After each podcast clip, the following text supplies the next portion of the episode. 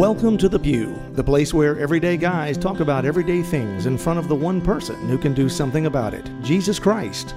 Now, here's your host, just a guy in the pew, John Edwards.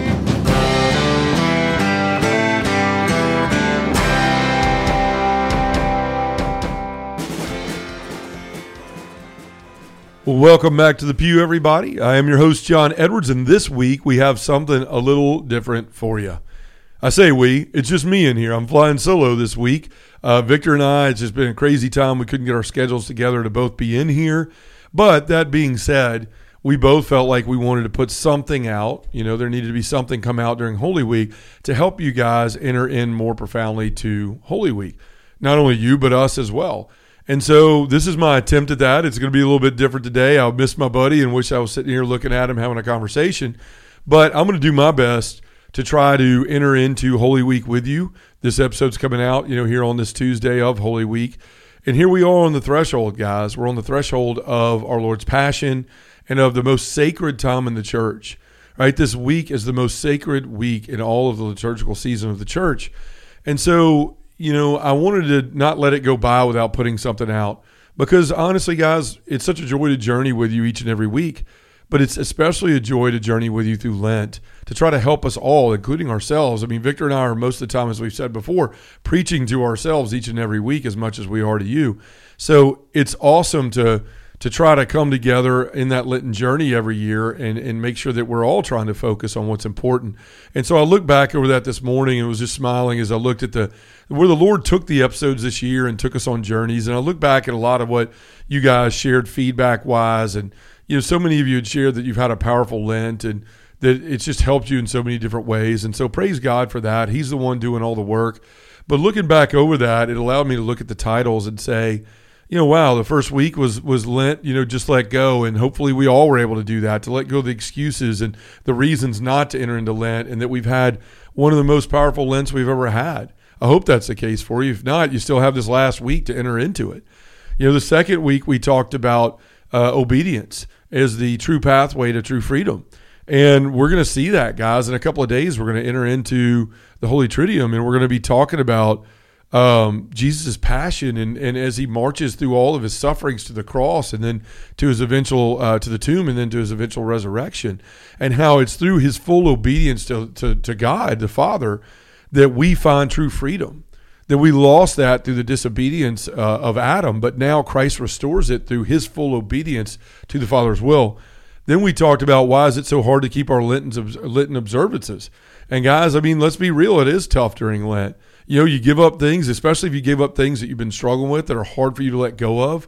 It can be really hard. And, you know, maybe right now you've had your head down for forever, you know, grip, gripping the steering wheel of your life and just trying to white knuckle and try to get through the rest of Lent hopefully that's not the case that you're you've got you're working hard to keep those promises but you're not just trying to get out of lent to get back to them you know um, the week after that we talked about our brokenness my brokenness victor's brokenness all of our brokenness and how it, it's it, we need it's time to move forward and to move out of that that the lord is doing everything he's going to do in these next few days because he doesn't care that you're broken it doesn't disqualify you he cares you're broken but it doesn't disqualify you from anything that he's doing or from his love. And he goes to great lengths this week to show us all that. And then finally, last week, we talked about rolling away the stone. You know, and the stone being those things that we place between Jesus and us, between our head and our heart, that keeps our faith from becoming real and his love from us becoming from becoming real in our life. And how Jesus rolled that stone away for Lazarus in his life to let him come out and un- help him become unbound from those things in life, sin and death, and all those things, and how he wishes to do those things for us now. And he's doing it this week by going to his passion on the cross. So, guys, that brings us to where we are now. And as I said a minute ago, you may be sitting there just kind of looking down and gritting and grinding, is to take a phrase from the Memphis Grizzlies, my favorite NBA team, gritting and grinding through through uh, Lent, just trying to power your way through it. And guys, it's great to try to do everything you can to keep those observances, but we can't be caught with our head down this week. Right? And so this episode's called Holy Week. It's time to look up. As I told you, I was going through Father John Bird's book, um, The Return, which is a Lenten journal and uh, and meditation and prayer book. And guys, it was phenomenal. Uh, I don't know if he's going to make another one for next year, but I sure hope he does because I've read those kind of things before, but I've never actually taken the time to journal. And I took a journal somebody gave me and literally every day answered all the questions and did all that. Man, it was awesome. It kept me focused and just gave me some profound insights into my own life and into my own Lenten journey and where I needed work and all of those things and what Christ was trying to do in my heart.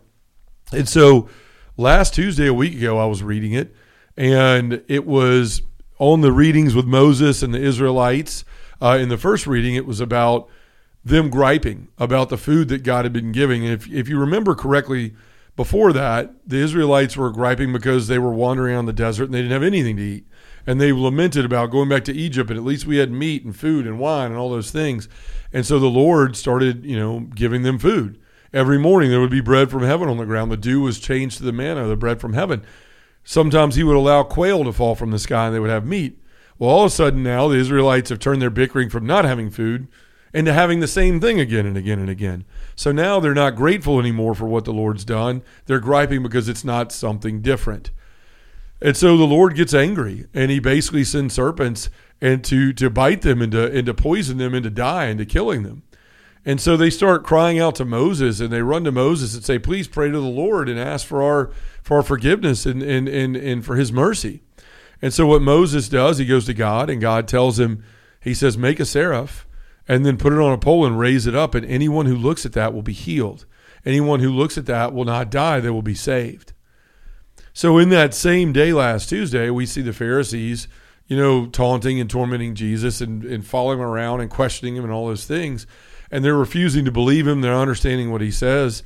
And he says to them, When you lift up the Son of Man, you will realize that I am. Now here we see the correlation of the two lifting ups, right? In the Old Testament, it was a lifting up of this, this sign. And Jesus is that sign, guys, that we're going to enter into this week. But here's the thing just like the Israelites, if we're not looking up, we're going to miss it. If we're not looking up, we're going to die. And you may say, "Well, man, that's a little that's a little uh, heavy there, man. Like, what do you mean we're going to die?" I mean, yes, you're going to die if you don't look up and see what's being done for you and really allow it to work its way in its heart, into your heart, past that stone, and allow it to become truth and allow it to become real in your life. Then we're still going to be slaves to sin and death. This is why the Lord and the church lifts up this week so that we're called this attention to the great lengths of what God has, has done for us right? That, that God humbled himself, came down to this earth and took on flesh to die for you and for me. And my brothers and sisters, like, I think sometimes we look, we live so, so focused on things other than that, right? We, we don't, we're, we're looking down, if you will, at our work and the things that, that keep us busy like that. We're looking at our problems and our concerns and our anxieties. We're looking down at, at our to do list that never end. We're looking down at ourselves and our mistakes instead of looking up. And the church is calling us into this posture this week of looking up, at gazing up at what's going on around us. And, and chances are we may have already missed some of it because here it is Tuesday and we've already been past Palm Sunday. You know, on Palm Sunday is an opportunity to look up and see our Lord in his humility, choosing to ride in on an ass into Jerusalem, choosing to start the process that will lead to his eventual death. As he sits on that on that donkey, he knows what's going to happen to him a few days later. He knows that all these people that are shouting Hosanna and praise the Messiah and joy and all of these things, hail to the King, that in a few days they're going to be yelling, Crucify him, crucify him. And guys, if we're not looking up at that, we can miss the correlation of where we are in our own lives. Now, how many times do we proclaim Christ in our words, but not in our lives and our actions? How one minute we're saying, I love Jesus, and I'm a follower of Jesus, and I'm a disciple of Jesus, but then the next minute we're off sinning and doing things we know that aren't right. We're doing the same things that we fall to all the time. We're refusing to go to confession and repent. We're refusing the mercy of God. And we're sinning, and every time we do, we're yelling, Crucify Him as well we can't forget if we look up we forget and we don't realize that we could be this person in the one moment of the person crying and cheering for jesus and the next minute yelling crucify him this is why it's so important to look up in this week and to enter into this not as an outside observer but someone who is there standing there with every event of this week entering into it personalizing it You know, when I'm on the road and I'm giving talks, I'm lamenting. I'm like, I'm, I'm, I'm, I'm begging people to start reading scripture in a way to where it becomes real in your life, where you're not just reading as a third party observer, but you're entering into what's going on and asking yourself, who am I in these scenes and, and who am I today? And, and that's no different during Holy Week. And it's vastly more important that you do this, that we take the time to sit there and go, what, you know, I'm standing right here with my Lord through all of it. Because here's the thing through your suffering, whether you realize it or not, He's standing there by you through all of it. And this week is an invitation not to just go and check boxes at a Catholic church, the local church, and, and to do the things you've always done, but to look past that, to take those blinders off and to see with new eyes what Jesus has done for you and the willingness he has to do it. Right? He knew riding in on that on that donkey that this was his last trip um, in there, hailed as someone that was loved that he was going to be moving from that point on as someone that was hated and someone that was going to be called for and to be tortured and to kill and killed. So if we're too busy looking down at everything else and just even still trying to just look at if I only got six days, only got seven days, only got four days, only got three days, you know, whatever it is to get through Lent and that can be back to my old way of life, then we're missing the point of why we've gone on this journey. And we're honestly spitting in the face of everything that the Lord has done for us this week. Holy Week is the church's invitation to look up, to gaze up at something that is vastly more important than anything else in our lives. that transcends everything else in our life. Jesus says in those readings, so we heard about Moses, and, and he's, he's talking about lift that up and you'll be healed, you, you'll be saved, you won't die. And those Israelites are, he, are healed. Jesus tells his Pharisees in that gospel reading that day, he says, When you lift up the Son of Man, you will realize that I am. Another thing he says in that reading is, I belong to what is above. That's John 8 23. And my brothers, this is the realization that we have to come to in our life. We don't belong to anything down here, we belong to what is above. And the only way that we're ever going to get to what's above is to enter into this week wholeheartedly, openly, standing there with our arm around our Lord as He's going through the things so we can see firsthand. Because I got to tell you what, a lot of times Holy Week can just fly by. And you're just waiting to get to Easter. You're trying to skip the, the pain and the suffering and the, and, the, and the torture of the cross to get to the resurrection because it's the uncomfortable part. How many times do we find ourselves as we're watching the passion of the cross or the passion of uh, the passion uh, you know, in, in, in, in, in these movies about Christ during Holy Week. And, and we're all happy and joyful when we're seeing him doing signs and wonders. But man, when he gets to the point where he's arrested and tortured and killed, we want to turn away, especially when you're watching the Passion of the Christ, right? When you're seeing the flesh being ripped off of him, when you're hearing his screams of agony, when you see those splinters going, those thorns going through his head and poking through his skin and blood running down his face. We want to turn away from those things because they make us uncomfortable. But my brothers, this is an invitation to op- to watch with open eyes, to weep with Christ, to let it make us feel disgusted inside what happened to him because of us. Right, but we're going to miss all this if our head is just down and we're just trying to white knuckle to get through the rest of Lent. This is an invitation. This podcast, this show is an invitation to look up, away from the poisons just like those snakes poison the, the Israelites, the poisons of the world that are trying to kill us. And even though it's painful, there's suffering involved to look up at what's been done for us, to look up at Christ on that cross. But it begins even before that. Like I said, we had to look up on Palm Sunday and realize what our role to play in this is. How we can be the people that turn away from the Lord and, and are yelling, crucify him 10 minutes after we've been yelling, praise him when we fall to the sins and think that it doesn't matter. But every time we sin, it's like we're putting Jesus back on that cross. This needs to become real in our life so that we do everything in our power to amend our life and to keep ourselves from doing the same thing again and again. We need to look up on Holy Thursday at what the Lord is teaching us. As he's entering again into that passion, and he comes to that Last Supper and he takes off his robes and he starts to wash the feet of those that he loves. Here, the master showing us that the master even serves, right? That we're to serve. How many times in the gospel has he said, you know, the first will be last and the last will be first? He's called us to humility, and here he is witnessing it again. once already on the donkey, now sitting there washing the, washing the feet of his disciples and calling us to do the same, to live this servant life, to get out of ourselves. And then he sits down to supper and he gives us the most incredible gift that we've ever been given the Eucharist. He institutes not only the priesthood that night, gives us another great gift in our life men to serve the Lord and to be there to help us as our spiritual shepherds. But he institutes the Eucharist and he says, This is my body which will be broken for you. Do this in remembrance of me. Here is my blood, which will be poured out for you. Do this in remembrance of me. He's giving us the very gift of himself. But my brothers, again, if we're just sitting there on Holy Thursday going, well, I really only need to go to Easter, and we're skipping going to that Mass, then we're missing out on this journey the Lord wants us to go with Him, not to watch as a casual observer, but to go with Him, to enter into it with Him, to be right there with Him, just ingrained and enveloped in it. To be there at the table when you know what's coming, that He's going to be betrayed by one of His loved ones, and what that's going to feel like for Him. Because we get this messed up that maybe Jesus was just like, okay, get out of here, traitor. He loved Judas as much as he loved you and me or any other person that's ever lived. This hurts him. And if we're not looking up at the supper, supper, we're missing this. And we're missing how he prays the priestly prayer after dinner before he heads to the Garden of Gethsemane, where he's praying not only for, for the disciples that are there, the apostles that are there, but for those people that will come after him. How our Lord, on the worst night of his life, is turned and praying for you 2,000 years in the future.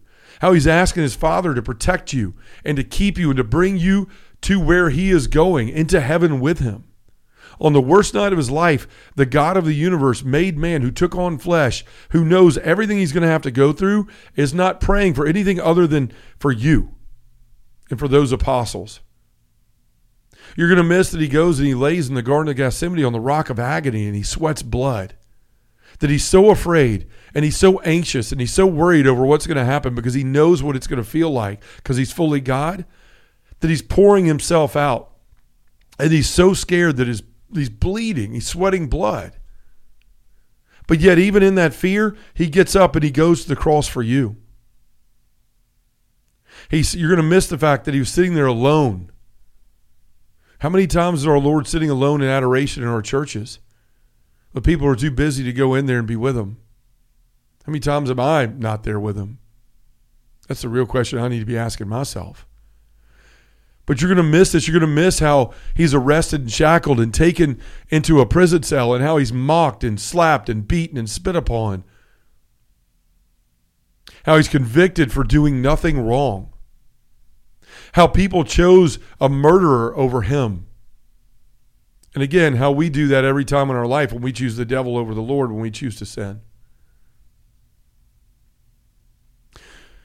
You're going to miss the scourging you're going to miss standing there and seeing his flesh ripped off, right? He was bruised for our iniquities.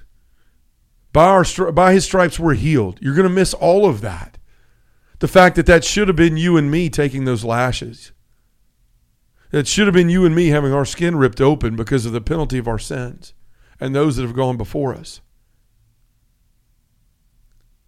You're going to miss how even after that torture that I don't even when I stop to think about that, I don't even understand how someone could physically even get up and walk after all that he went through. The, the thorns piercing his face and bleeding profusely from his head and the torture from all over his body. Not the cute little stuff we see on some crucifixes where it's a couple of cuts here and there but his entire body says he looked like a worm like he was even unrecognizable. We're going to miss all that. And the and, and the fact that even through all that pain and torture, that he still somehow found a way to get up and bury, to, to carry a huge, heavy wooden cross through a town up to a hill to where he's going to be crucified and painfully tortured by nails driven through his hand and suffocation for hours. And you're going to miss how many times that he walked those stations of the cross if you don't go and engage in that on, on Good Friday. You're going to miss the opportunity to, to enter into those stations as he falls. You're going to miss the women that were wiping his face, his mother that was sitting there with him through it. You're going to miss how he got up again and again and again with that cross to walk ever closer to that torturous place for you, for me. You're going to miss how even our Lord needed someone to walk alongside him to pick up that cross and help him carry it. He's showing you that even in your burdens, you need help. You can't do it yourself. Even he couldn't do that part by himself. And he called someone to help him. And he wants to be that person in your life. You're going to miss that. If you have your head down and you're not looking up, gazing at what's going on this entire week and letting it transform you, letting Jesus' tears become your tears, suffering alongside him I don't want to turn away this week from those things. I've turned away before watching The Passion of Christ and just said, I can't watch this. And I've cried and I've cried and I've cried. But I'm going to watch every bit of it this week and I'm not going to turn away. And I'm going to let those tears be the tears that they should be because then I understand fully and truly what's been done for me. And then maybe it will become real in my life to where it stays with me every minute of my life. And I never once take for granted what our Lord has done for you and for me. And I invite each and every one of you to do that. To watch the Passion of the Christ, to watch your favorite Jesus, you know, movie or epic, and not turn away in those parts, and to enter into that and let your tears flow and let it become real. I challenge you to look up at three o'clock in that most holy of hours and from noon to three, as he's up there on that cross and the and the last words of Christ that he's uttering. I, I challenge you to look up at Mary, his mother, and to see the pain and the sword that's piercing her heart. I gauge you to look up as Jesus is hanging there, and there's only a few of his followers because the rest ran away. I invite you to gaze up as is Jesus is taking those labored breaths and struggling to speak. And even in that pain and in that struggle, he asks for your forgiveness. For, for my fa- Father, forgive them, for they know not what they do. Look up and don't miss the fact that he asked for your forgiveness and all of that. And then he asked his father, My God, my God, why have you forsaken me? As he feels the weight of the sin the weight of the world, the weight of the sin that is yours and mine on him. And he gives up his soul in his very last breath. And I invite you to look up when that sword pierces his side and where blood and water flows out, flows out of the birth of the church, the birth of mercy. I invite you to enter into a new relationship with his mother as before he was pierced, he he gave his mother to John, which is always represents the church. John always represents the church, and he gives his mother to the church, to you. I need to have a better relationship with Mary. Maybe you do too. This is a an opportunity to gaze upon this and be invited into that relationship. And then I invite you to walk alongside as those who loved him and, and, and, and gave him everything that they had, that they could in their human brokenness, weep and they mourn. And they put him in this tomb and seal it up. And how those men and women then go back to the upper room and they're sitting there and they're they're confused and they're worried and they're disgusted and they're hurt and they're they're they're just utterly in shock at what's happened because they never really truly understood what the Lord had to go through and they're wondering what's next and what is to come of us and what are we supposed to do and just be there with them in that worry and in that silence of God on that Holy Saturday. So many times as Catholics, we wonder, what are, okay, I know we're supposed to do stuff on Holy Thursday and we have these things to do on Good Friday, but what am I supposed to do on Saturday? You're supposed to rest in the stillness of God. Right? And we look to our mother again, our Blessed Mother, and Mary at her receptivity. You know, Mary from the very beginning is your will, not mine. And we don't know that she knew every detail of the plan of how all this was going to go down. But I know this that she was sitting in that room waiting because she knew God to be who he said he was. And she knew her son to be who she who he said he was. And so she knew that there would be a resurrection. She didn't know when, she didn't know the time, she didn't know what was going to happen maybe. But all she knew was she sat there and waited on God patiently. How many times in our lives do we man God? I need this fixed now. What are you doing? Why aren't you helping me? What's the plan? Show me the next 15 steps. But again, as we look up in Holy Week and we, we stop staring down at the crap in our life and the stuff that's going on us, and we look up and we enter into this, this amazing mystery, we see our Blessed Mother teaching us then to simply be patient and wait on God and know that He is good. And finally, we look up at that empty tomb. And we realize and rejoice that sin and death don't have the final word. Right? That you don't have to be a slave anymore to your the things in your life. That there's not suffering and torture and all these things aren't just for that, but there is a resurrected life. There is joy. There's an empty tomb that waits for all of us at the end of this if we simply believe. If, like those Israelites, we're willing to look up, to look up and raise our gaze up to the Lamb that has given his life for ours, who has paid the debt that was ours. As I said before, it should have been you, it should have been me, but he chose to do it. And now we're invited on Easter Sunday to rejoice that that tomb was empty, that God had the last word, and that now we get uh, to, to partake in that last say and that last word, that we now have a choice in our life and a pathway and a door has been opened for us to be with the one that we love the most forever in heaven, which is God the Father and his Son, Jesus Christ. We're an Easter people, and hallelujah is our song. That is the joy of Easter, and my brothers and sisters if we are looking down and we're not paying attention and we don't take the time to look up this Holy Week, we're going to miss all of that. Please, I beg you, don't let anything else be more important to you this week than what Jesus is going to go through. Accept the invitation to walk alongside with him. Enter into all of it completely and fully. Let yourself be happy. Let yourself cry. Let yourself be disgusted. Let yourself be overjoyed. Let yourself ride that roller coaster of emotions all week long and stand there beside the Lord who stands beside you in everything that you do that is good and bad and hard in your life.